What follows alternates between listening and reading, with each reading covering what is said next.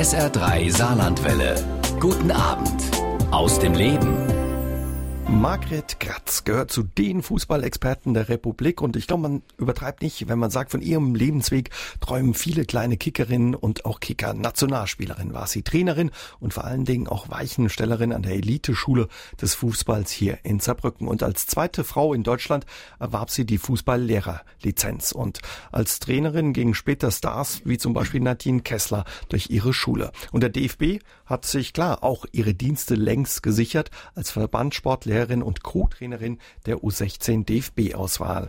Aber ihr Einsatzgebiet reicht auch weit über Deutschland hinaus. Sie ist in der ganzen Welt unterwegs, um Leuten ja den Fußball näher zu bringen und zu vermitteln. Wir unterhalten uns heute Abend, den ganzen langen Radioabend hier bei SA3 aus dem Leben mit ihr über ihre Liebe zum Fußball, über die Bundesliga der Fußballmänner, aber vor allen Dingen auch den Frauenfußball und ihren eigenen sportlichen Lebensweg. Schönen guten Abend, Frau Kratz, und schön, dass Sie da sind. Ja, guten Abend.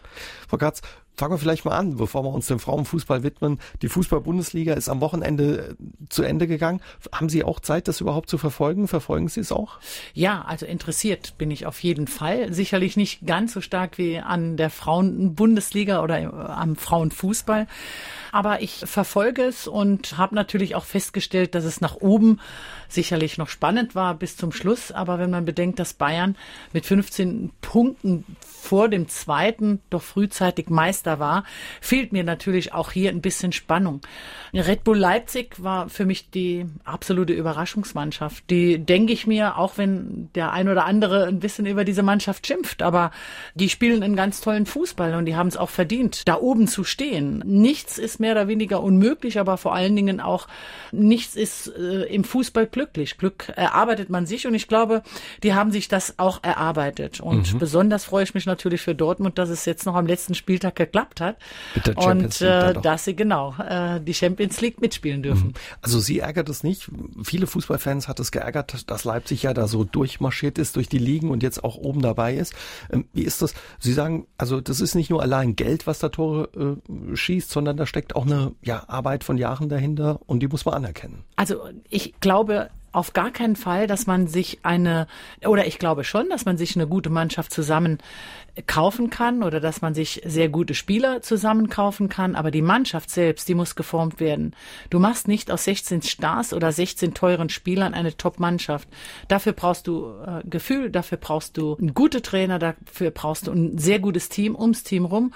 Und ich denke, das war für diesen Verein eine ganz harte Arbeit und ich glaube auch, da steckt Struktur und ein, ein toller Plan dahinter. Mhm. Und deswegen denke ich, dass das auch verdient war und dass der Tabellenplatz natürlich jetzt so weit oben ist. Das mag viele ärgern, aber auch das war harte Arbeit und tolle Spiele von Leipzig. Mhm.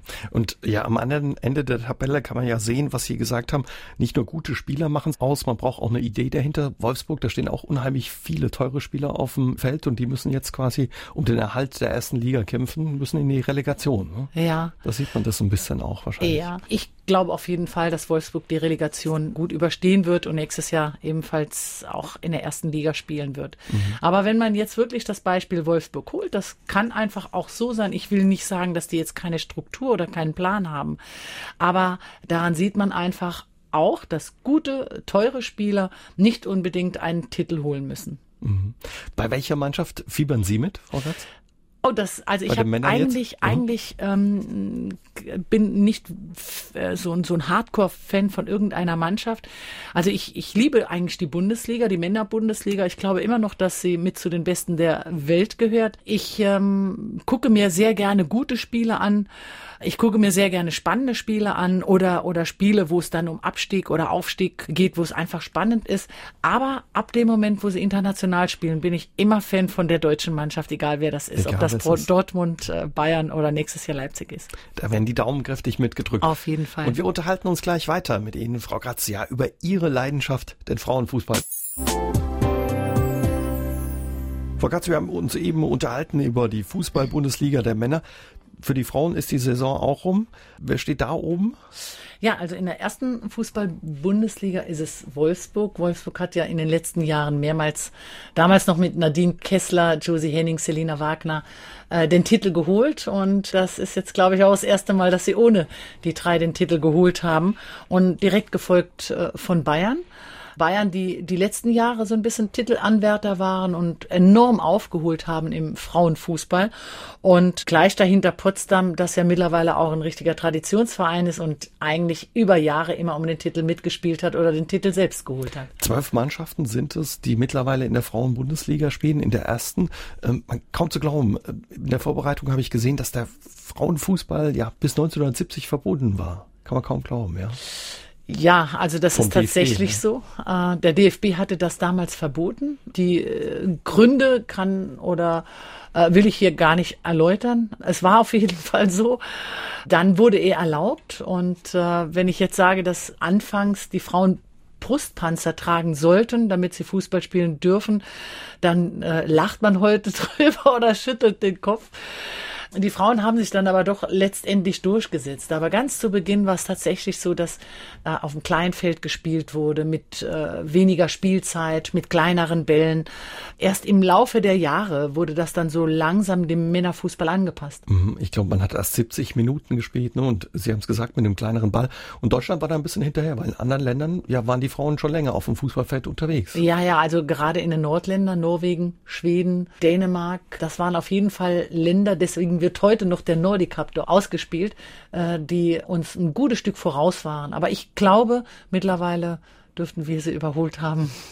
Wie ist das? Äh, Frauenfußball ist es ja wie bei den Männern eben nur von Frauen gespielt oder gibt es da Unterschiede? Und wenn ja, wo unterscheiden sich ja Männer- und Frauenfußball?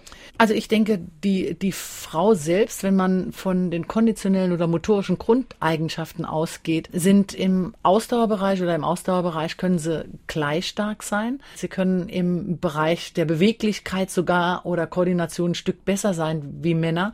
Aber in den beiden Bereichen Kraft und Schnelligkeit und Schnelligkeit ist ja von der Kraft abhängig, sind die Männer ab einem gewissen Alter oder die Jungs ab einem gewissen Alter den Frauen einfach überlegen. Und ich denke, dass genau das der Punkt ist, wo der Frauenfußball und der Männerfußball sich unterscheidet.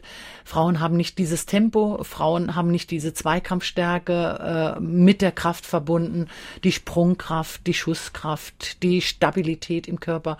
Und äh, von daher äh, sieht der Frauenfußball vielleicht auch nicht ganz so schnell aus wie der mhm. Männerfußball. Manchmal ein bisschen Im, langsamer, dann hat man den Eindruck. Richtig, genau. Und im technischen und genauso wie im taktischen Bereich sind die Frauen mittlerweile durch die Eliteschulen, durch Leistungszentren, durch die Bundesligisten, durch die Vereine genauso gut ausgebildet wie die Männer mhm. oder die Jungs. Hm. Ich habe in der Vorbereitung gesehen, da hieß es einmal, die Mädels haben eher Angst, äh, sich zu verletzen und auf der anderen Seite hieß es, nee, nee, im Moment, die Frauen sind bei weitem nicht so wehleidig wie die Männer, wenn es mal einen, ja, vor die Haxen gibt.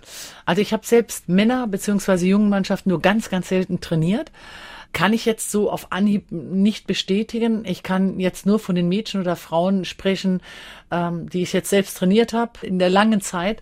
Und ich habe schon das Gefühl, dass die Mädels, also die Fußballspielenden Mädels, überhaupt nicht wehleidig sind. Was auch immer mal wieder vorkommt, und das ist, glaube ich, genauso bei den Jungs oder Männern, dass sie auch schon mal ganz gerne liegen bleiben, wenn sie einen Fehler gemacht haben. Aber das, denke ich, gehört zum Führungsstil eines jeden Trainers, die Mädel oder dem Jungen das dann abzugewöhnen.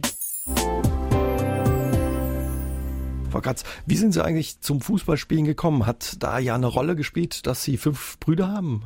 Ja, auf jeden Fall. Also ich war die Jüngste in der Familie. Meine fünf Brüder haben halt täglich auf der Straße vor unserem Haus. Es gab damals kaum Autos. Wir wohnten auch, heute würde man sagen, Spielstraße und äh, hatten da wirklich Platz genug, auf der Straße Fußball zu spielen.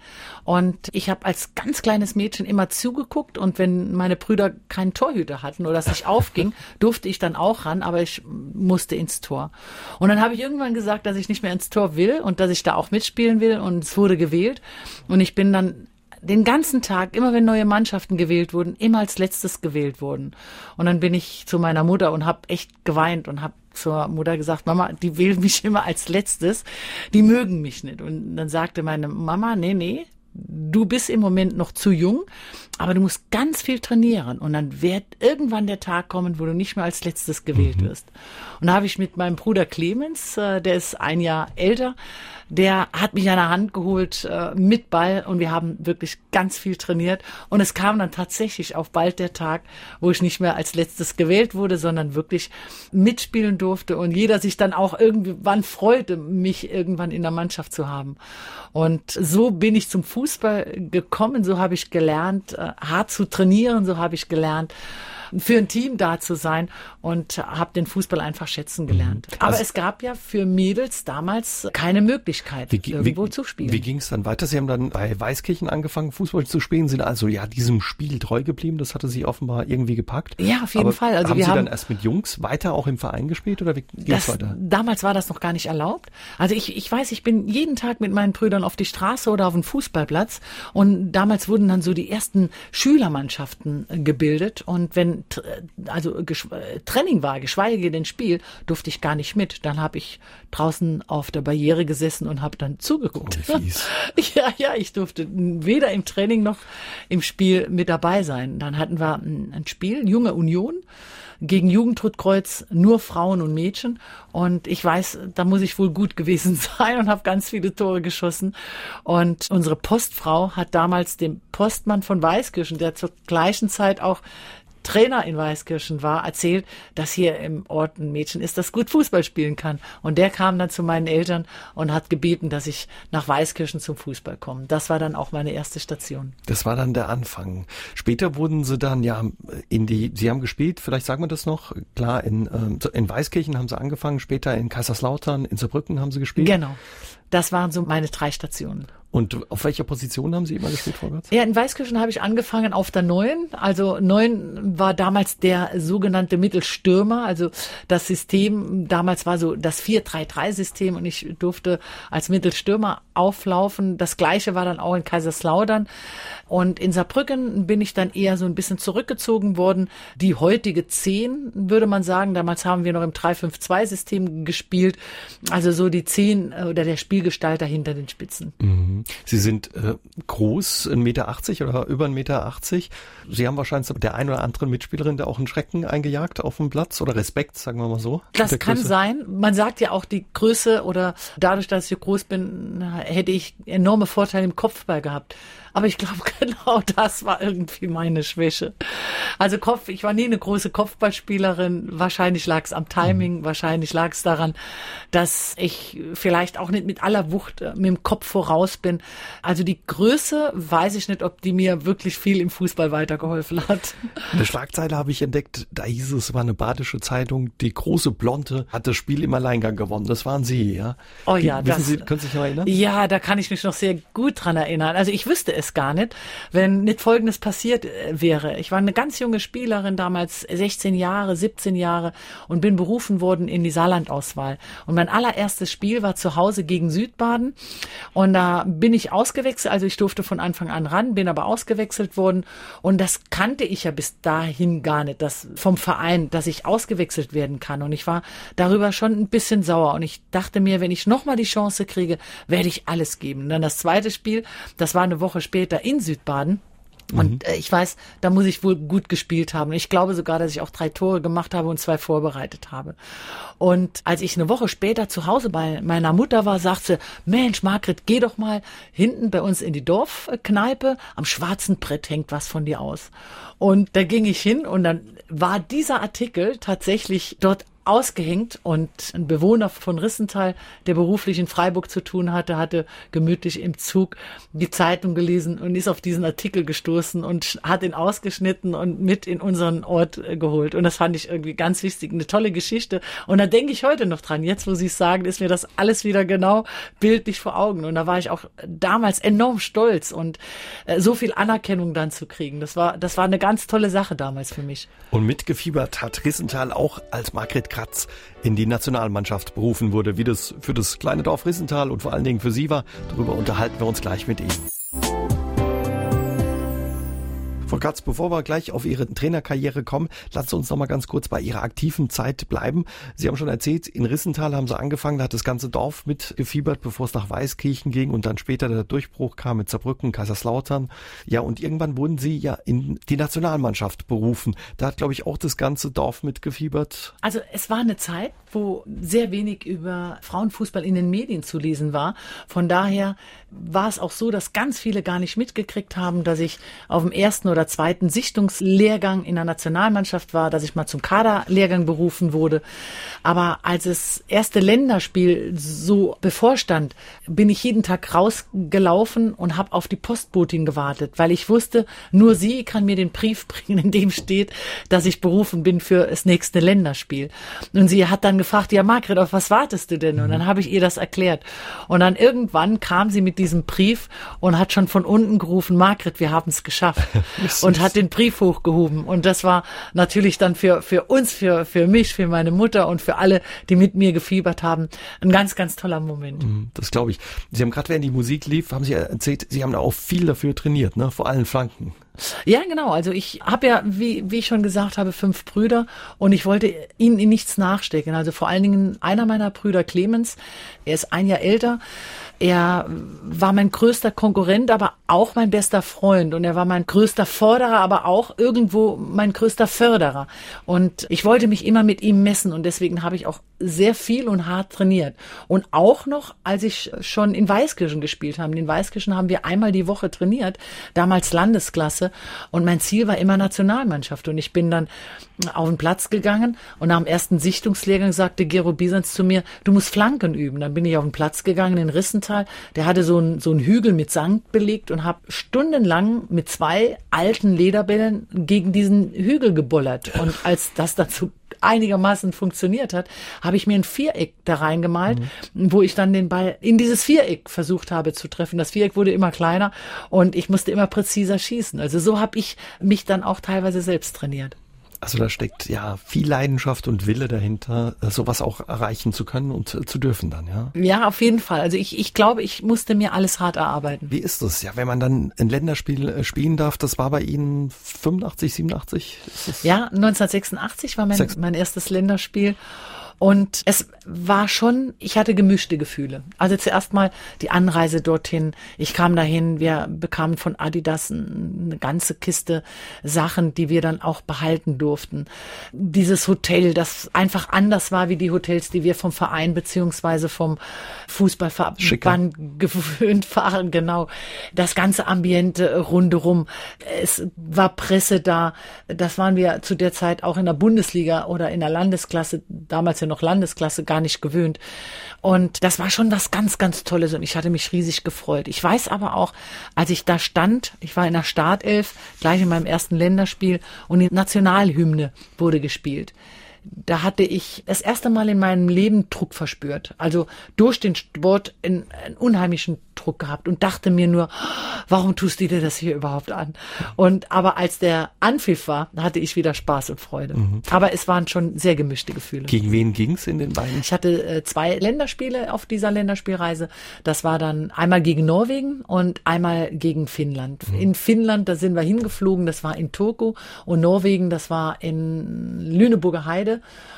Da bin ich mit dem Auto hingefahren. Also keine leichten Gegner, wie Sie am Anfang gesagt haben. Die haben eine lange Frauenfußballtradition im Norden, ja, also. Genau. Und gegen Finnland hatten wir äh, damals 1-1 gespielt und gegen Norwegen sogar verloren.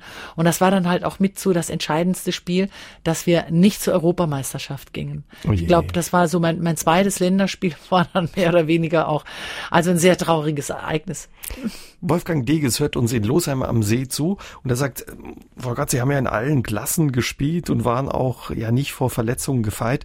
Ob Sie einen Tipp hätten, ja jungen Menschen, für junge Menschen, die höherklassig Fußball spielen möchten, um sich vor Verletzungen zu schützen? Das ist eine sehr, sehr gute Frage, die ich vielleicht aufgrund meiner Ausbildung nicht wirklich beantworten kann. Das müssten eher Ärzte oder auch Physiotherapeuten machen. Aber nichtsdestotrotz versuche ich zu helfen.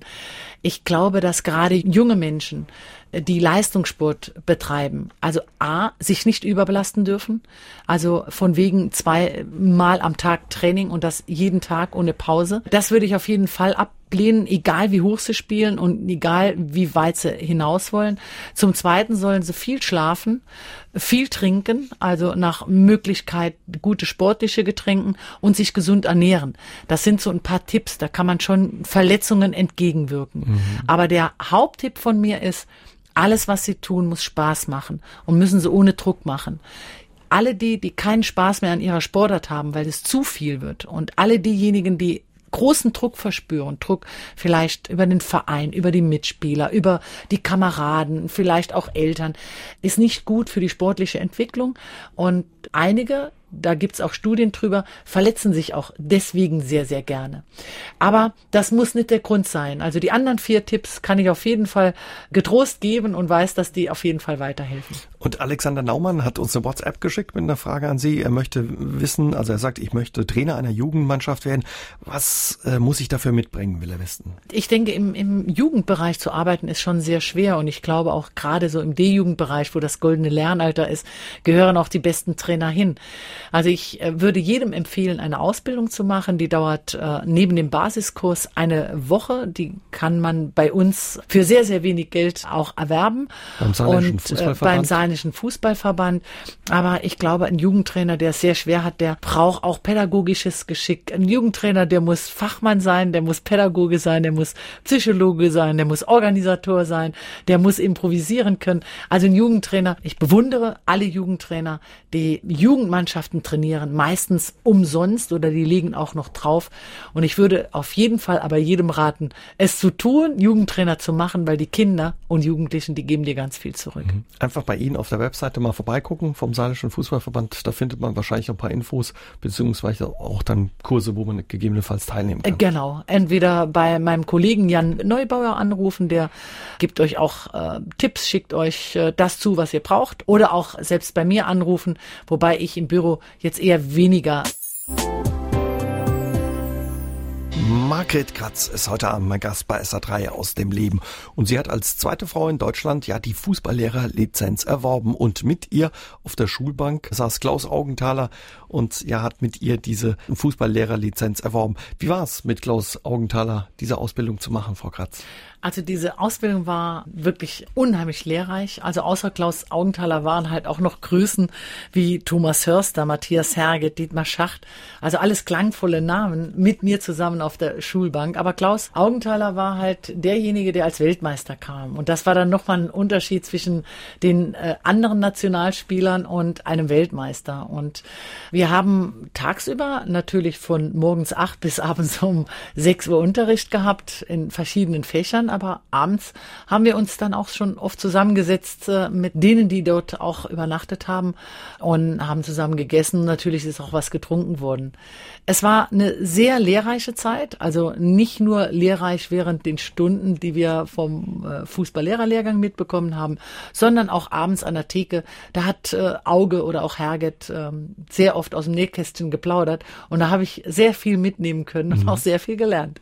Wie haben die Jungs sie behandelt, die Männer? Ach, ich denke, das war damals, ähm, ich glaube, ich hatte den großen Vorteil, die einzige Frau im Lehrgang zu sein und die sind sehr, sehr behutsam mit mir umgegangen. Also gerade so Fußballprofis sind ja schon Charmeure, beziehungsweise würden einer Frau nie gerne irgendetwas antun wollen. Also die haben mich da schon auf, ich will jetzt nicht sagen auf Händen getragen, aber schon bevorzugt behandelt. Und ich hatte eine sehr, sehr schöne Zeit. Und ich wurde auch, so eine kleine Anekdote fällt mir gerade ein, ich wurde auch äh, teilweise geschützt. Wir hatten jeden Dienstag ein Lehrgangsspiel und ich spielte auf der rechten Außenbahn. Und ich glaube, in meiner zweiten oder dritten Aktion hatte ich es auch wirklich geschafft, den Ball an meinem Gegner vorbeizulegen und äh, habe dann sogar auch das Laufduell gewonnen. Und bei der nächsten Aktion lag ich dann quer in der Luft. Also mhm. dann hat er mal richtig ausgeteilt.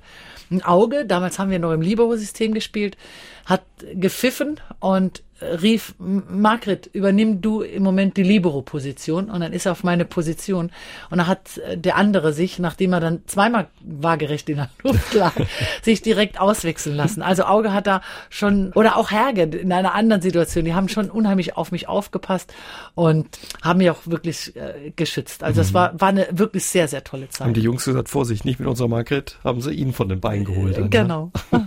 haben Sie noch Kontakt mit den Jungs ähm, oder mit einigen? Nee, eigentlich nicht mehr. Mit Klaus Augenthaler hatte ich sehr, sehr lange Kontakt, auch mit anderen noch. Und ähm, als Auge dann, glaube ich, von Leverkusen nach Wolfsburg äh, war, das gewechselt ist. Da hat er die Handynummer gewechselt und da ist der Kontakt dann auch irgendwann abgerissen. Klaus Utzig hört uns in Neunkirchen Vorpach zu und hat eine Frage an Sie. Ich hatte die Ehre, für den Saarländischen Fußballverband in mehreren Auswahlmannschaften, unter anderem unter Jupp Derwald, zu spielen. In diesen Jahren war ein Verteidiger da, um seinen Gegenspieler auszuschalten. Und ein Stürmer sollte Tore schießen. Dieses Spielsystem hat sich im Laufe der Jahre grundlegend geändert, was sich wohl auch bei ihren Mannschaften und ihrer Trainerausbildung widerspiegelt. Ich konnte sie bei einem Lehrgang für Mädchen vor vielen Jahren Fuhrbar kennenlernen und bei ihrer Arbeit beobachten. Auffallend war damals schon ihr Engagement und Fachkenntnis. Sehen Sie in der Eliteschule Spielerinnen, die den Sprung in die Auswahlmannschaft des DFB schaffen könnten? Und wie sind Ihre Erfahrungen aus der Tätigkeit im Ausland wie zum Beispiel Namibia. Vielen Dank. Zuerst mal auf die allererste Frage. Das System hat sich natürlich natürlich verändert. Also früher gab es ganz klassische Verteidiger, klassische Mittelfeldspieler und klassische Stürmer. Und heute ist es mittlerweile so, dass wir zwar auch noch Verteidiger, Mittelfeldspieler und Stürmer haben, aber dass ein Außenverteidiger defensiv wie Offensivaufgaben machen muss, manchmal sogar mehr offensiv wie defensiv, dass ein Zehner auch nach hinten doppeln muss, dass ein Neuner die Räume zustellen muss oder den Spielaufbau des Gegners lenken muss. Also heute sind eigentlich, und da haben Sie absolut recht, alle Verteidiger, wenn der Gegner in Ballbesitz ist und alle Stürmer, wenn man selbst in Ballbesitz ist. Zur zweite Frage, Eliteschule des Fußballs. Da haben wir im Moment ähm, 28 Spielerinnen aus äh, ganz vielen Jahrgängen und wir haben auf jeden Fall Spielerinnen dabei. Aktuell nochmal zwei bis drei, die es schaffen können, in U-Mannschaften zu kommen, aber nicht nur in U-Mannschaften. Ich sehe in der einen oder anderen sogar, dass sie es schaffen kann, bis zur A-Nationalmannschaft vorzustoßen. Allerdings ist das nur eine Vermutung, nur eine Prognose, die nicht abhängig davon ist, wie groß das Talent ist, sondern wie hart die eigenen Spielerinnen an sich arbeiten und mhm. wie viel Opfer sie dann bringen. Können Sie uns schon verraten, wen wir da im Blick behalten müssen die nächsten Jahre, Frau Katz? Also ich nenne sehr ungern Namen. Also ich denke mir auch groß geworden äh, neben neben den äh, mittlerweile Weltklasse-Spielerinnen ist ja auch die Josie Henning oder auch die Kim Fellhauer. Ich sehe Kim Fellhauer in absehbarer Zukunft auf jeden Fall auch in der A-Nationalmannschaft. Wir haben jetzt auch Talente, die leider wieder zu Bundesligisten wechseln, die ich auch dort sehe. Aber ich mag jetzt zumindest die Spielerinnen, die jetzt erst beginnen, in U-Nationalmannschaften zu kommen oder gesichtet werden erstmalig. Ich will da noch keine Namen nennen. Das wäre vielleicht auch denen, die noch Hoffnung haben, auch unfair Die motivieren. Wir halten die Augen auf. Bevor wir zu Ihren Einsatz im Ausland kommen, Herr Utzig hat noch eine Frage hinterhergeschickt per Mail, wo er sagt, Sie bilden ja auch Trainer mit der B-Lizenz aus und hier gelten Sie als harter Hund. Er will wissen, ob sie schon mal einen Teilnehmer auch nach Hause geschickt hat, geschickt haben. ja, also wa wahrscheinlich ist das auch so. Aber ich glaube, dass ich noch nie jemanden heimgeschickt habe. Aber ich weiß, dass jetzt in den letzten 20 Jahren, und ich bilde ja schon fast seit 20 Jahren in den Bereichen Teamleiter, Kinder, Jugend, B-Lizenz und C-Lizenz, Männer, aber auch Frauen aus. Und da ist es mir einmal passiert, dass jemand, der zu spät kam, der dann auch in die Mannschaftskasse zahlen sollte, der dann aber sehr aufmüpfig wurde und der dann von sich gesagt hat, nein, das macht er nicht, dann verlässt er den Saal. Also das ist mir einmal in 20 Jahren passiert, das stimmt. Aber heimgeschickt habe ich noch keinen. Aber ja, doch ein bisschen hart harter Hund dann auch. Ein bisschen schon. Aber muss man ja, sonst würde man sich nicht gegen die Männer durchsetzen können. Sie waren lange auch Trainerin, äh, zehn Jahre als Co-Trainerin, später dann äh, Cheftrainerin. Was heißt es eigentlich, Trainerin zu sein? Sie waren lange erfolgreich beim FCS Saarbrücken, aber irgendwann ging es dann auch, ja, um oder gegen den Abstieg zu spielen. Was heißt das? Hm.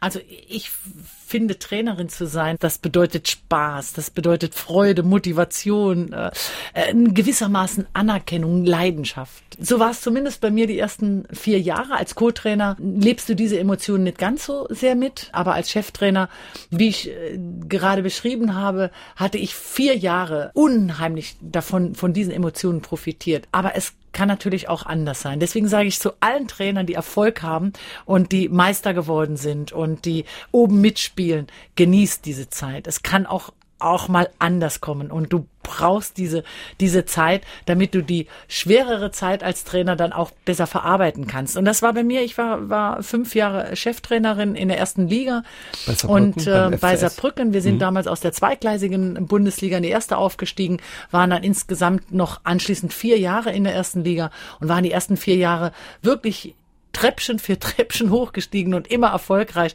Die Kurve, die ging immer nach oben. Und dann, dann hast du natürlich eine wahnsinnige Leidenschaft und Motivation in dir, dass es immer weitergeht. Und dann kam das letzte Jahr und da haben wir gegen den Abstieg gekämpft. Da haben auch zwei gute Spielerinnen aufgehört. Weiterhin war die Konstellation von den Spielerinnen, die wir geholt haben, war nicht ganz so gut, wie ich mir es vorgestellt habe. Auf jeden Fall haben wir um den Abstieg gekämpft und ich empfand, was Sport anbelangt, das erste Mal einen richtigen Druck.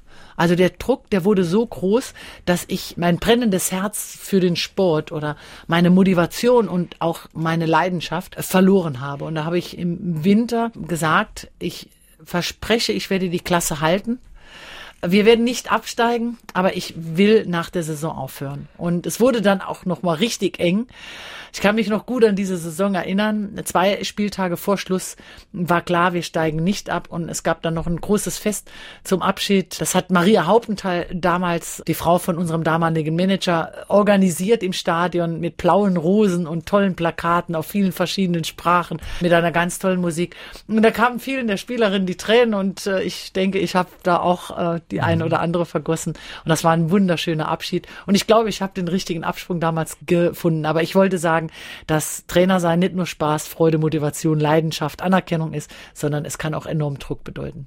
Und wie spürt man den dann, diesen Druck, Frau Gatz? Ja, also man, man wird ähm, etwas unzufrieden. Man geht vielleicht nicht mehr ganz so gerne zum Training mit diesem Feuer im Herzen zum Training, um die Mannschaft zu trainieren. Durch den äh, Nichterfolg, ich will ja nicht sagen, dass es Misserfolg war, aber Nichterfolg, den wir in dieser Saison zumindest in der Vorrunde hatten, wurden vielleicht auch kritische Stimmen laut, ne, aus, aus dem Umfeld, äh, vielleicht auch von der Presse und von den eigenen Spielerinnen. Und dann verspürst du Druck und erlebst irgendwann als Trainer etwas, was du vorher noch nicht erlebt hast. Und dafür musst du irgendwo gefeitet sein. Und der Druck äh, äußerte sich in mir, in meinen Gefühlen so, dass die Leidenschaft, das brennende Herz oder das Feuer im Herzen aufhörte zu, zu lodern und auch, auch die große Leidenschaft nicht mehr da war. Frau Katz, wir haben eine Mail ins Studio gekriegt von der Bärbel Baltes aus Niederlosheim. Sie schickt liebe Grüße von einer ehemaligen Mitspielerin aus den Gründerjahren der Rissenthaler Damenmannschaft. Gruß das Bäbchen, die Bärbel. Ach ja, das, das freut mich aber total. Also hallo Bärbel, freut mich total. Also auch dazu eine, eine ganz tolle Geschichte, die mir jetzt äh, spontan einfällt. Ich hatte zu der Zeit Sport in Trier studiert und ich musste vier Unterrichtseinheiten Praktikum in irgendeinem Verein machen und man hat mir dann Merzig, Losheim vorgeschlagen, aber ich habe Rissenthal so geliebt, ich wollte jeden Abend in Rissenthal sein. Ist auch schön. Und ja, es ist ein idyllisch ganz, ganz toller Ort und ich wollte auch vor allen Dingen bei meinen Freunden und Freundinnen sein und äh, wir waren auch so eine große Gruppe und da kam mir die Idee, eine Frauenfußballmannschaft zu gründen. und wir sind dann zum ersten Vorsitzenden und alle meine Freundinnen damals, die habe ich angesprochen, die haben auch gesagt, klar sind wir dabei, haben wir eine Unterschriftenaktion gemacht und Ernst Lesen, der damalige Vorsitzende, Vorsitzende, der äh, hat uns dann gesagt, okay, dann macht die. Ich war dann Trainer und äh, alle meine Freundinnen und, und Bekannten äh, aus Rissenthal haben dann Fußball gespielt. Und Späbchen, also so haben wir sie damals genannt, die war auch eine der Mitspielerinnen. Es Klasse. war eine ganz, ganz tolle Zeit. Ich will sie nicht missen. Es war so toll, dass ich sonntags nach dem Spiel, ich war damals noch Spielerin in Weißkirchen, sofort zurück bin, damit ich mit äh, den Mädels, die ich trainiert habe, auch in Rissenthal weiter feiern konnte. Klasse, eine schöne Geschichte. Ja, ja. Wenn Sie sagen, es ist ja Wahnsinn, diese Zahl von sechs auf 90 gestiegen, die Mädchenfußballmannschaften. Offenbar, ja, gibt's viele Mädels, die sich interessieren für den Fußball oder viel Fußball spielen. Ja, auf jeden Fall. Also man soll es nicht für möglich halten oder viele glauben mir das auch gar nicht, wenn ich das sage. Fußball ist prozentual gesehen die am meisten getätigte Sportart von allen sporttreibenden Mädchen in Deutschland. Also am meisten wird Fußball gespielt, vor allen anderen Sportarten, ob Handball, Reiten, Badminton, Sportgymnastik. Und ähm, das unterschätzt man manchmal ganz schön. Also mittlerweile, ich weiß jetzt die genaue Anzahl nicht, aber wir haben damals sechs, als ich beim Fußballverband angefangen habe, sechs Mannschaften gehabt. Das Ganze ist gestiegen auf 100. Es ist jetzt mittlerweile wieder rückläufig aufgrund der geburtenschwachen Jahrgänge. Es könnten auch ein paar mehr sein. Mir wäre es lieb, es wären ein paar mehr. Aber wir sind schon noch ganz zufrieden. Aber auf jeden Fall an der Zahl sieht man, heute ist das ganz normal, ist akzeptiert und selbstverständlich, dass Mädchen Fußball spielen. Wie war das in Ihrer Anfangszeit? Hand aufs Herz, wie oft haben Sie äh, gehört, dass Sie als Frau im Fußball eigentlich nichts zu verlieren haben? Also ich denke, die Zeit, in der ich Fußball gespielt habe, gab es eigentlich noch gar keine Anerkennung geschweige denn eine Akzeptanz für ein Fußballspielendes Mädel. Ich war damals 16 Jahre, als ich in eine Frauen- oder 15, als ich in eine Frauenmannschaft ging. Und wenn ich in einer Disco angesprochen wurde, boah, du siehst aber ganz schön sportlich aus, was machst du denn für eine Sportart? Da hab ich, um einfach in Ruhe gelassen zu werden, oft gesagt, ich spiele Tennis oder irgendwas anderes, weil ich einfach keine Lust hatte, mit irgendjemandem über den Frauenfußball zu mhm. diskutieren. Was also nicht, weil ich mich da jetzt, dass das eine Männerdomäne ist, dass Frauen eigentlich nicht wirklich Fußball spielen können und dass Frauen da nicht hingehören. Also ich denke, das war damals immer ein Diskussionspunkt oder auch immer diese Floskeln, macht ihr auch Trikottausch? Also das war immer so eine Frage und ich hatte einfach dann keine Lust mit den Jungs oder den Männern über Frauenfußball zu reden, weil das eher negativ als positiv mhm. war. Und wenn ich mir das heute angucke, der Frauenfußball hat ein ganz anderes Gesicht bekommen. Es ist ganz normal, dass Mädels Fußball spielen. Wir haben in allen jungen Vereinen irgendwo in jeder jungen Staffel mindestens ein oder zwei Mädels, die mit den Jungs äh, Fußball spielen. Es ist nichts Besonderes mehr. Ich kann nur jedem Mädel raten, Fußball zu spielen. Äh, Fußball spielen ist nicht nur für den Sport, sondern oder für den Körper, sondern mit Sicherheit auch auch für Selbstbewusstsein gut. Es ist äh, auf jeden Fall was ganz anderes wie es damals oder früher zu meiner Zeit war. Und wir unterhalten uns gleich weiter über die Anfänge von Margret Kratz im Fußball. Frau Katz, Sie haben erzählt, während die Musik lief, früher war das für Sie nicht so einfach, wenn Sie nach dem Training gerne einen Rock angezogen hätten oder ja, sich vielleicht auch geschminkt hätten, was heute bei einigen ihrer Mädels selbstverständlich ist, weil da gab es einen Rüffel von einigen Mitspielerinnen. Ja, nicht unbedingt direkt ein, Rüffel, aber früher war es doch eher so, dass viele der Fußballspielenden Frauen eher burschikos äh, wirkten, beziehungsweise auch sein wollten. Und man hat sich dann auch irgendwo so ein bisschen angepasst. Also ich wäre gar nicht auf die Idee gekommen, nach dem Training oder nach dem Spiel mit dem Rock rumzulaufen, obwohl ich das im Urlaub im, oder im Sommer zu Hause permanent getan habe. Ich wäre auch nicht auf die Idee gekommen, mir die Fingernägel zu lackieren oder mich zu schminken, obwohl zumindest das Schminken ich in meiner Freizeit auch ganz gerne getan mhm. habe. Warum das so war, das weiß ich gar nicht mehr, aber ich weiß nur, dass das Bild oder das Gesicht des Frauenfußballs sich da hingehend total verändert hat. Also ich denke so der Jahrgang 88, Lira Bayramay, Nadine Kessler, das war so die Generation, die das ausgelebt hatten, was sie für richtig hielten. Wer sich die Fingernägel lackieren wollte und lange Haare und äh, Locken und schminken wollte, der hat es getan. Und die, die in kurzen äh, Haaren kommen wollten, haben es getan. Also das Selbstbewusstsein der Mädels und Frauen ist mit Sicherheit auch ganz, ganz stark gestiegen. Und es ist heute ganz normal, dass ein Fußball spielendes Mädchen genauso wirkt wie ein Mädchen, das das reitet oder Badminton spielt oder Leichtathletik macht. Es ist heute ganz normal, dass ein Fußball spielendes Mädchen genauso lange Haare haben kann oder kurze Haare wie Mädchen aus anderen Sportarten. Und es ist ganz normal heute, dass die Mädels aus den Kabinen geschminkt kommen mhm. und die Fingernägel lackiert haben. Wie war das damals bei Ihnen? Konnten Sie ja während Ihrer aktiven Zeit davon leben als Spielerin? Nein, auf gar keinen Fall. Also wir hatten die ersten Jahre, als wir noch äh, zweigleisig äh, waren, also in der Landesklasse ja sowieso nicht. Bis 1990 gab es ja nur Landesklassen und die 21 oder damals, ja doch 21 äh, oder bis 89 waren es ja keine 21, sondern nur 16 Besten aus den Verbänden Bänden durften die deutsche Meisterschaft ausspielen. Später war es dann so, dass wir in der zweigleisigen Bundesliga ein Taschengeld gekriegt haben. Was war das? Ach, das war dann so zwischen, ich sag mal, 100 und 500 Mark im Monat. Mehr ging da definitiv nicht. Und das wurde dann in der ersten Liga natürlich immer mehr und auch teilweise gut honoriert. Mittlerweile ist es so, dass in Spitzenvereinen wie Wolfsburg, Potsdam, Bayern schon sehr gutes Geld für eine Frau bezahlt wird.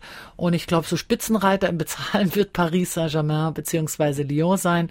Und wenn du da äh, ein paar Jahre gespielt hast, dann hast du auch als Frau dein Schäfchen im Trocknen. Mhm. Aber im Vergleich zum Männerfußball immer noch nicht zu vergleichen. Immer noch nicht zu vergleichen. Was für Hausnummern sind es im Frauenfußball, wenn ja Frauen gut verdienen? Gut, ich, ich habe da jetzt nicht wirklich einen Einblick, aber ich kann mir schon gut vorstellen, dass jemand, der zehn Jahre im Profifußball auf höchster Ebene spielt, ausgesorgt hat. Mhm. Die Unterschiede merkt man, glaube ich, auch, wenn man es einfach vergleichen will, ja, bei der WM-Prämie, die die Männer bekommen haben 2014 und die Frauen, ich glaube, bei den Frauen waren es 50.000, 55.000 Euro, bei den Männern, ja, das Zehnfache fast. Ja, ne? wobei die Frauen damals über die 50.000 Euro sehr, sehr froh waren. Also ich kenne einige, die dieses Geld einfach auch gebraucht haben, um sich vielleicht irgendetwas aufzubauen. 1989 bei der ersten Europameisterschaft war es ja noch das Kaffeeservice von Wille und Boch und äh, ähm, da hat man sich sicherlich auch drüber gefreut. Aber von dem Kaffeeservice bis jetzt zu den 50.000 ist doch noch mal etwas passiert und vielleicht wird es nächstes Mal noch mal mehr. Also Amerika ist da auf jeden Fall schon weiter. Die Amerikaner, die finanzieren ihre Frauen, also zum zumindest über die Zeit, die kriegen bei jedem Titel schon sehr, sehr viel Geld. Dienstagabend, hier ist SA3 aus dem Leben heute mit Margret Kratz. Und sie hat als zweite Deutsche die Fußballlehrerlizenz erworben. Das war Anfang der 90er Jahre. Ja, und neben ihrem Engagement beim DFB bei den U16 Junioren übernimmt sie auch regelmäßig internationale Aufgaben und ist in Sachen Fußball, Frauenfußball in der ganzen Welt unterwegs. Zum Beispiel hat sie 2009 die Frauennationalmannschaft Namibias trainiert. Und Frau Kratz, ich glaube, das war so ein bisschen Liebe auf den ersten Blick, in Anführungszeichen, mit Land und und Menschen auch, ja? Ja, das kann man eigentlich schon so sagen. Wobei Liebe auf den ersten Blick will ich vielleicht nicht sagen. Mhm. Es war, es war von, von der ersten Sekunde für mich ein Abenteuer. Ich habe neben der Tatsache, dass ich dort die Nationalmannschaft trainieren durfte und mit denen sehr viel Spaß hatte und wir auch gemeinsam sehr erfolgreich waren, hatte ich aber auch ganz viele Seiten des Lebens kennengelernt, die ich eigentlich nur aus der Zeitung kannte oder im Radio oder im Fernsehen gehört habe. Also mir war nie so wirklich klar, was Apartheid bedeutet. Und ich weiß, in Namibia ist ja die Apartheid erst im Jahr 1990 abgeschafft worden. Und das merkt man immer noch in einer großen Stadt wie Windhoek. Dort äh, war ich ja auch mehr oder weniger untergebracht in einem Hotel. Und ich war überrascht, dass es hier noch wirklich so deutlich äh, Unterschiede zwischen Schwarz und Weiß gibt. Es gibt da tatsächlich einen Stadtteil, da leben fast nur ausschließlich Weiße das ist ein Stadtteil mit ganz tollen Villen, wunderschöne Aussicht, Pools, also alles, wie man sich das so im, im Traum vorstellen kann. Und auf der anderen Seite der Stadt, da wohnen fast ausschließlich Schwarze und da gibt es in verschiedenen Häusern, wenn man das Häuser nennen darf, die ja teilweise noch in Blechhütten wohnen, kein Strom und kein Wasser. Also damit musste ich mal zuerst klarkommen und das auch irgendwie verarbeiten, dass es sowas wirklich auf der Welt noch gibt und äh, habe dann auch verstanden, was das bedeutet, wie das halt früher äh, gewesen sein muss. Mhm. Auf der anderen Seite habe ich auch da ganz tolle Menschen kennengelernt, also neben den Nationalspielerinnen natürlich auch einen ganz typischen Weltenbummler, Lutz Pfannenstiel. Viele der Lehrgangsteilnehmer von mir kennen ihn, er war ja schon öfters hier im Saarland und hat eine Fortbildung gehalten. Er ist der einzige, der auf allen Kontinenten der Welt Fußball gespielt hat und äh, ist über die Schiene auch richtig berühmt geworden. Mittlerweile ist er auch in, im ZDF und moderiert mit Olli Kahn Welt- und Europameisterschaften oder auch mhm. große Champions League Spiele. Er äh, war, glaube ich, Torwart damals in der genau, Liga. Genau, ja. er, er war Torwart. Er hat äh, in der ersten Liga dort gespielt und er kam auf mich zu und als er hörte, dass da eine Deutsche ist, weil er kommt ja auch aus Zwickau, also auch aus Deutschland und hat sich riesig gefreut, dass er nochmal mit jemandem Deutschen sprechen konnte. Und ich habe ihn dann auch direkt engagiert. Ich habe gesagt, Lutz, wenn du Lust hast, kannst du bei mir Torwarttrainer machen. Das hat er auch direkt angenommen. Und Lutz Pfannenstiel hatte dann auch die Torhüter trainiert, die dann im Entscheidungsspiel äh, zum Weiterkommen in die nächste Quali-Runde. Diese Torhüterin hat auch den entscheidenden Elfmeter gehalten und da wurden also ganz viele Emotionen äh, wach, auch bei ihm. Und das das, fand ich irgendwie ganz toll. Eine schöne Zeit. Sie waren später dann 2012 in Bolivien, ein paar Jahre davor auch in Sri Lanka, haben teilweise auch Männer trainiert. Wie war das? Äh, ja, auch die Männer im Ausland zu trainieren. Wie haben die reagiert auf eine weibliche Fußballtrainerin? Ja, in Bolivien war es also so, dass ich dort Trainerausbildungen gemacht mhm. habe. Also hauptsächlich für Männer, aber auch eine Woche die Frauennationalmannschaft mit den Trainern der U-Nationalmannschaften beziehungsweise Frauennationalmannschaft habe ich gearbeitet. Aber hauptsächlich war es eine Trainerausbildung an fünf verschiedenen Orten, in Santa Cruz, in La Paz, in Ururo, in Tiara, also in ganz vielen äh, Städten Bolivien. Da sind wir dann hingeflogen und eine Woche Trainerausbildung. Und das hat mir natürlich auch sehr viel Spaß gemacht. Ich hatte einen Dolmetscher dabei, José Niethammer, auch ein Saarländer, der eigentlich Muttersprachler Spanisch ist. Ähm, er stammt oder die Mutter stammt aus Peru und der stand mir als Dolmetscher zur Seite und musste natürlich alles übersetzen. Und von daher war es für mich auch einfacher, weil immer in den Übersetzungspausen konnte ich mir schon wieder das nächste überlegen, was ich dann sage, wenn kritische Fragen gestellt wurden.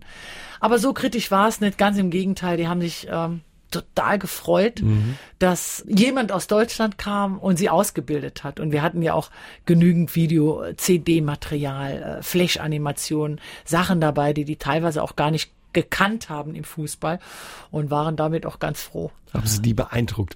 Sie waren auch oder sind dann regelmäßig unterwegs, auch bei Weltmeisterschaften zuletzt in Kanada. Was machen Sie da? Äh, da bin ich für die FIFA unterwegs und äh, durfte jetzt dreimal mit. Einmal die U17-Weltmeisterschaft in Jordanien, dann die U20-Weltmeisterschaft in Kanada und Jahr drauf nochmal die A-Weltmeisterschaft, also Frauen-Weltmeisterschaft in Kanada.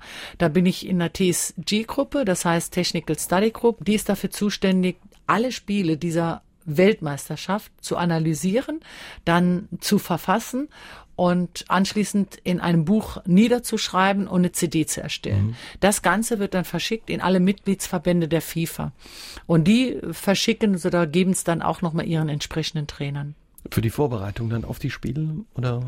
Ja, das ist nicht die Vorbereitung auf die Spiele, sondern das ist ja eine Analyse. Mhm. Also das ist ja eine Trendanalyse. Eine, äh, wie sind die Tendenzen im Frauenfußball in Amerika zum Beispiel, bei den USA im Gegensatz zu den Kanadiern oder im Gegensatz zu den Deutschen? Oder man vergleicht die Kontinente. Ne? Die Afrikaner, die stehen eher für das Individuelle, für die Zweikampfstärke. Die Asiaten äh, im Frauenfußball eher für das kombinationssichere Passspiel.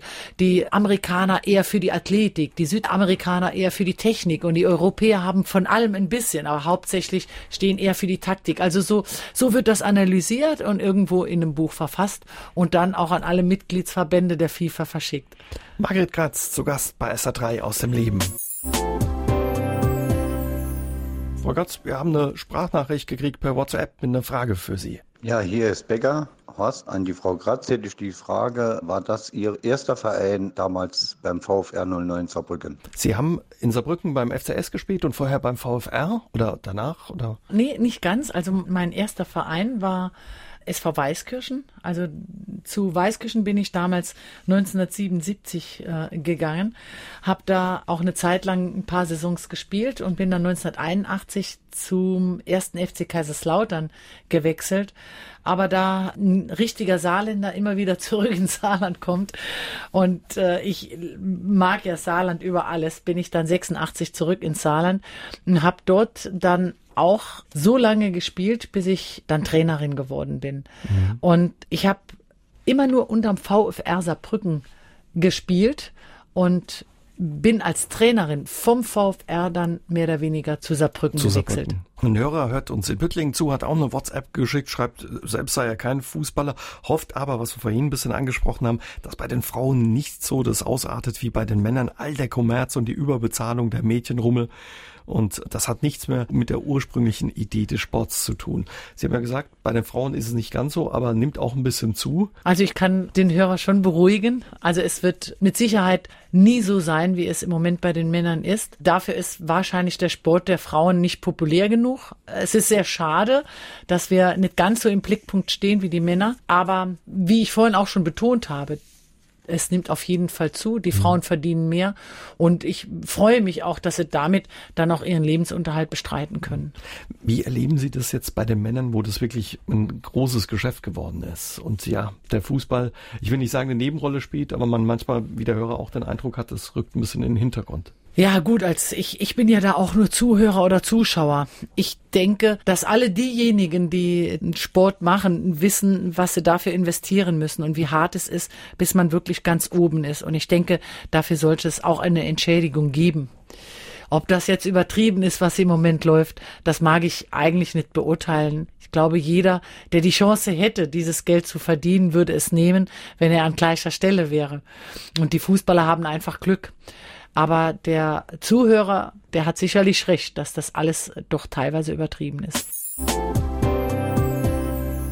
Verbandssportslehrerin, wir haben es heute Abend äh, häufig gesagt. Frau Katz, was ist das eigentlich? Was, was heißt das? Verbandssportlehrerin äh, hat äh, mehrere Aufgabenbereiche. Wir ähm, sind mehr oder weniger zuständig dafür, dass wir Trainer aus dem eigenen Verbandsgebiet, wir haben ja 21 Landesverbände und in jedem Landesverband gibt es mindestens einen Verbandstrainer, der dann auch zuständig ist für die Aus- und Fortbildung für die Trainer, also für die Fußballtrainer. Wir bilden Trainer aus, die Kindermannschaften trainieren, die Jugendmannschaften trainieren, die im Breitenfußball unterwegs sind, die ähm, bis zur Bezirksklasse trainieren und dann die aus dem Leistungsbereich, das ist dann die sogenannte B-Lizenz, die im Leistungsbereich Männer- oder auch Frauenmannschaften trainieren. Also das ist der, der erste Part. Der zweite Part ist dann die Auswahlmannschaften, also die besten Spieler aus verschiedenen Jahrgängen, ob Jungs oder Mädchen. Die Jungs macht mein Kollege Christian Ohles, die Mädchen werden dann von mir übernommen. Die werden gesichtet in Vereinsspielen, äh, Hallenspielen, aber auch durch unsere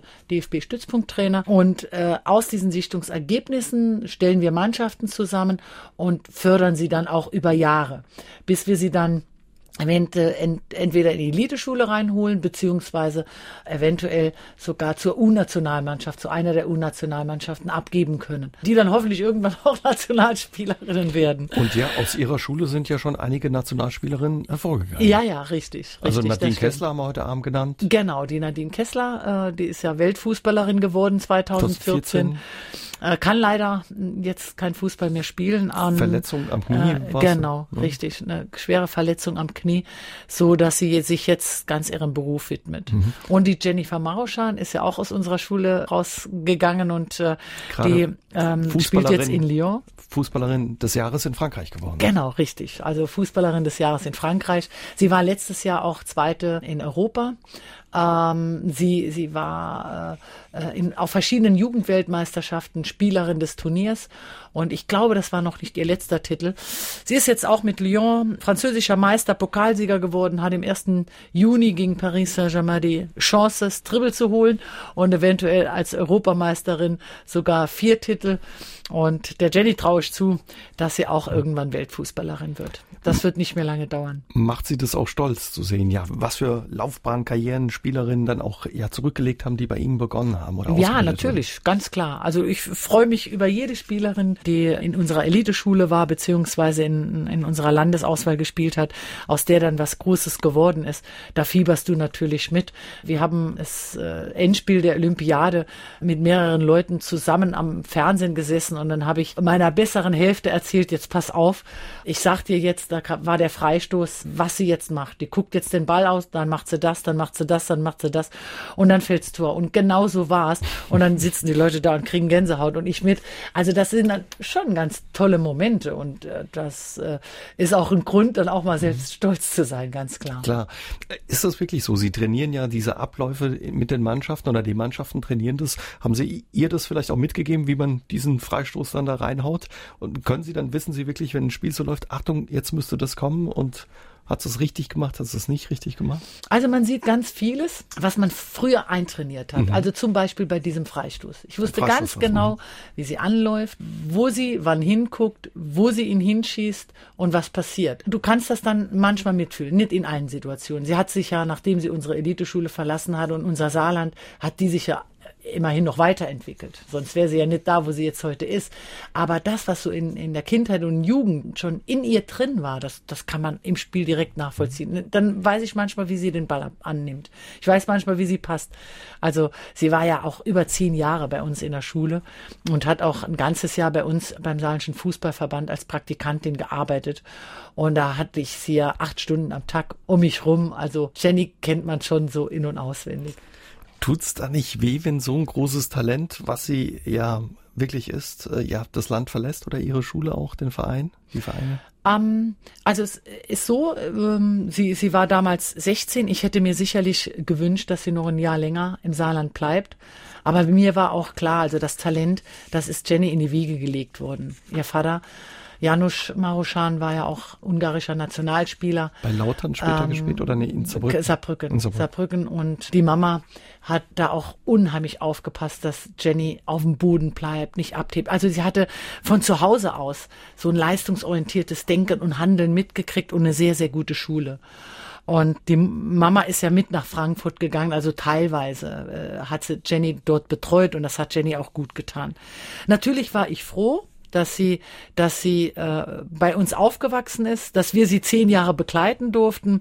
Aber mir war schon klar, ein Mädchen, das so talentiert ist, nicht nur vom Körper, sondern auch vom Kopf, die muss ihren Weg gehen und dann muss man sie auch loslassen und muss sagen, jetzt musst du raus. Vielleicht mhm. ein Jahr zu früh, sage ich immer noch. Ich hätte mir gewünscht, sie wären ein Jahr länger geblieben, aber mir war auch klar, dass sie irgendwann gehen muss. Wie viele Talente haben Sie schon ausgebildet? Wahrscheinlich sind ganz schöne Menge. Von äh, denen, die A-Nationalspielerinnen geworden sind, sind es insgesamt drei, aber in der U20 sind äh, über 18 angekommen und äh, wir hatten wow. jetzt mal geguckt, so eine Statistik gemacht. Also in der Zeit, äh, in den letzten ähm, 15 Jahren haben wir fast 500 Länderspiele in U-Nationalmannschaften gemacht mit all unseren Spielerinnen hier ausgebildete Spielerin in Saarbrücken an der Eliteschule des Fußballs. Horst Becker hat sich nochmal gemeldet per WhatsApp und wir hatten ja eben drüber diskutiert oder gesprochen über ja den Verdienst von Fußballern, den Unterschied zwischen Frauen und Männern und er sagt, hat geschrieben, Frauen sollten genauso bezahlt werden wie die Männer in der Bundesliga des Fußballs und die Frauen spielen manchmal noch besseren Fußball als die Männer. Wir sprechen in Deutschland immer von Gleichberechtigung. Warum nicht im Fußball? Toll, danke Herr Becker. das fand ich jetzt echt ganz, ganz toll. Und ähm, Herr Becker, glaube ich, hat auch ein Stück weit weit recht. Leider ist es halt nicht so, aber auch dadurch bedingt, dass der Herrenfußball einfach populärer ist, dass über den Herrenfußball überall geredet wird. Jeder redet mit, dafür bekommen die auch mehr Sponsorenverträge, deswegen sind die Medien auch aufmerksamer. Das ist im Grunde genommen ein Rad, das sich dreht, das dann immer größer wird. Das ist leider im Frauenfußball noch nicht so. Aber trotzdem vielen, vielen Dank, Herr Becker, das hat sich sehr, sehr gut angehört. Sie sind als Trainerin ja viel unterwegs gewesen und sind es immer noch. Sagen Sie mal, Frau Katz, Bundestrainerin wäre doch eigentlich auch was. Wäre das nicht interessant für Sie mal? Ja, wenn Sie mich so fragen, also äh, würde ich natürlich direkt Ja sagen vor vielen Jahren bin ich vom DFB mal angefragt worden äh, für U17, äh, damals noch U17 Nationalmannschaft. Aber es war auch keine direkte Anfrage, sondern über Dritte. Und ich hatte damals aber auch hier beim Fußballverband äh, die Chance, in die sportliche Leitung zu kommen und habe mich dann auch eher dafür entschieden. Also Silvia Neid ist damals die U17-Trainerin geworden, wurde dann später an, auch die A-Nationalmannschaftstrainerin. Aber ich habe seitdem nie wieder eine Anfrage vom DFB äh, direkt bekommen und äh, hab's, muss ich ganz ehrlich sagen, auch bis jetzt nie bereut. Mhm. Aber vielleicht kommt's ja noch. Also Sie könnten es sich durchaus vorstellen, wenn ich Sie richtig verstehe. also eine sehr schwere Frage, auf die ich jetzt im Moment noch keine Antwort geben kann. Was meinen Sie, ähm, wie geht's weiter im Frauenfußball? Geht's ja der Aufstieg oder das Interesse weiter? Also ich denke mir, dass wir einen Aufstieg bis 2011 hatten. Und mhm. von 2006 bis 2011 war ja ein Riesenboom. Und dadurch, dass wir die Weltmeisterschaft vielleicht auch nicht so gestalten konnten, hier im eigenen Land, wie alles erwartet haben, nämlich Weltmeister zu werden, hatten wir einen großen Rückschritt gemacht und seitdem ist es sogar ein bisschen rückläufig. Also auch die Zahlen in den Mädchenfußballvereine ist rückläufig, genauso wie Frauenfußballvereine. Und der ganz große Boom, denke ich, ist seit 2011 vorbei. Was aber nicht bedeutet, dass die Akzeptanz wächst. Es sind vielleicht weniger geworden, aber die Akzeptanz wird, glaube ich, ähm, von Jahr zu Jahr größer. Es kam noch eine Frage eben rein von Willi Kercher aus Zweibrücken, das Thema Bezahlung der Spielerinnen und äh, Spieler. Darum geht's nochmal. Er fragt sich, wie sehen eigentlich die Verträge aus? Sind die Spielerinnen beim Verein angestellt oder sind es Honorarverträge? Wie muss man sich das vorstellen? Also ich denke, das ist auch von Verein zu Verein verschieden. Es gibt mit Sicherheit Spielerinnen in der zweiten Liga, die nur ein ganz kleinen Vertrag haben.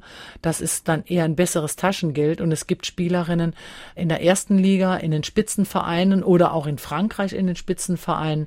Da geht's natürlich nicht ohne Vertrag. Da sind sie Profis und äh, da haben sie neben ihrer Wohnung und Auto und äh, alles, was dazugehört, noch ein, ein schönes, sehr gutes Grundgehalt mit Prämien.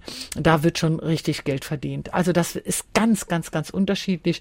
Also von ganz feststehenden Mehrjahresverträgen bis hin zu vertragslos ist im Frauenfußball von der ersten bis zur zweiten Liga alles möglich. Mhm. Es gibt jetzt eine Veränderung im Profifußball bei den Männern. Zukünftig wird auch eine Frau pfeifen in der Bundesliga. Wie ja. finden Sie das? Ja, die Bibi ist mit Sicherheit ein Typ, die das auch kann. Die hat sich ja im Grunde genommen in dieser Männerdomäne, das ist ja mit Sicherheit mindestens genauso schwer, wenn nicht sogar schwerer, im Bereich der Schiedsrichter in der Männerdomäne durchzusetzen. Und die hat auch ganz klein angefangen und hat jetzt die letzten Jahre zweite Liga gepfiffen und äh, ist mit Sicherheit nicht umsonst jetzt vorgeschlagen worden für die erste Liga. Mhm. Ich finde es klasse. Ich finde es ganz stark und ich habe ihr auch schon gemailt und habe ihr auch alles Gute gewünscht. Ich hatte sie eigentlich erst kennengelernt. Man kennt sich ja dann so ein bisschen aus der Presse, aber ich habe sie erst kennengelernt in Kanada. Und dort hat sie für Deutschland mit zwei anderen äh, gepfiffen und da hatten wir mal die Gelegenheit, ganz lange miteinander zu sprechen und da sagte sie, also zu mir damals äh, schon, dass es ihr großer Wunsch wäre, mal einmal in der ersten Liga zu pfeifen. Und jetzt ist sie Schiedsrichterin der ersten Liga. Und ich habe ihr auch direkt Glückwünsche gemeldet. Ich habe mich riesig für sie gefreut. Der Wunsch ist bei ihr in Erfüllung gegangen. Was würden Sie sich für den Frauenfußball hier im Land und überhaupt wünschen in der Republik? Also ich würde mir irgendwie äh, so so wünschen, dass ich irgendwann mal morgens die Zeitung aufschlage und als Schlagzeile da steht: Saarländerin äh, schießt Deutschland zu WM-Titel. Das klappt bestimmt noch, Frau Katz. Übrigens, unsere Mädels, äh, demnächst steht die Europameisterschaft wieder an, haben Sie gesagt, wann? Ah, nee, im ja, August Mitte, ist Mitte Juli, genau, mhm. Mitte Juli äh, geht's los und äh, das Endspiel ist am 6. August und äh, ist auch gar nicht so weit von uns. Also für alle, die hinfahren wollen, das ist Holland. in Holland. Mhm. Und da freue ich mich natürlich schon drauf. Das werden mit Sicherheit ganz schön spannende und interessante und abenteuerliche Spiele werden. Und Sie fahren vielleicht auch hin. Vielleicht fahre ich hin. Nach dem Telefonat mit Steffi Jones habe ich gesagt, also wenn ihr ins Halbfinale kommt, werde ich Halbfinale und Endspiel, äh, hoffentlich dann auch Endspiel, will ich mir auf jeden Fall angucken mit eventuell ein paar Elite-Schülerinnen. Und äh, da drücken wir natürlich Jenny Mauschan ganz besonders die Daumen, die als Captain dort auflaufen wird und hoffentlich Deutschland zum Europatitel schießt. Also da läuft das Saarland auch ein bisschen mit auf. Da drücken wir auch die Daumen. Vielen Dank, Frau Gatz, für den Besuch heute Abend. Das war sehr spannend und für Ihre Geschichten, die Sie uns erzählt haben. Ja, vielen Dank. Auch Ihnen herzlichen Dank fürs Zuhören. Die Sendung mit Margret Kratz gibt's wieder als Podcast zum Nachhören auf sa3.de. Kommenden Dienstag ist Reinhold Messner mein Gast. Er hat alle 8000er ohne Sauerstoffgerät bestiegen. Wir machen einen Ausflug, ja, in die Welt der Berge, in seiner Heimat Südtirol und ja, wie es ist, ja, sich in Lebensgefahr zu begeben, um Leben zurückzukehren. Vielleicht sind Sie dann auch wieder meine Gäste. Ich würde mich sehr freuen darüber. Bis dahin, passen Sie gut auf sich auf. Gute Nacht und tschüss, sagt Ihr Uwe Jäger. SR3 aus dem Leben. Immer dienstags im Radio, danach als Podcast auf sr3.de.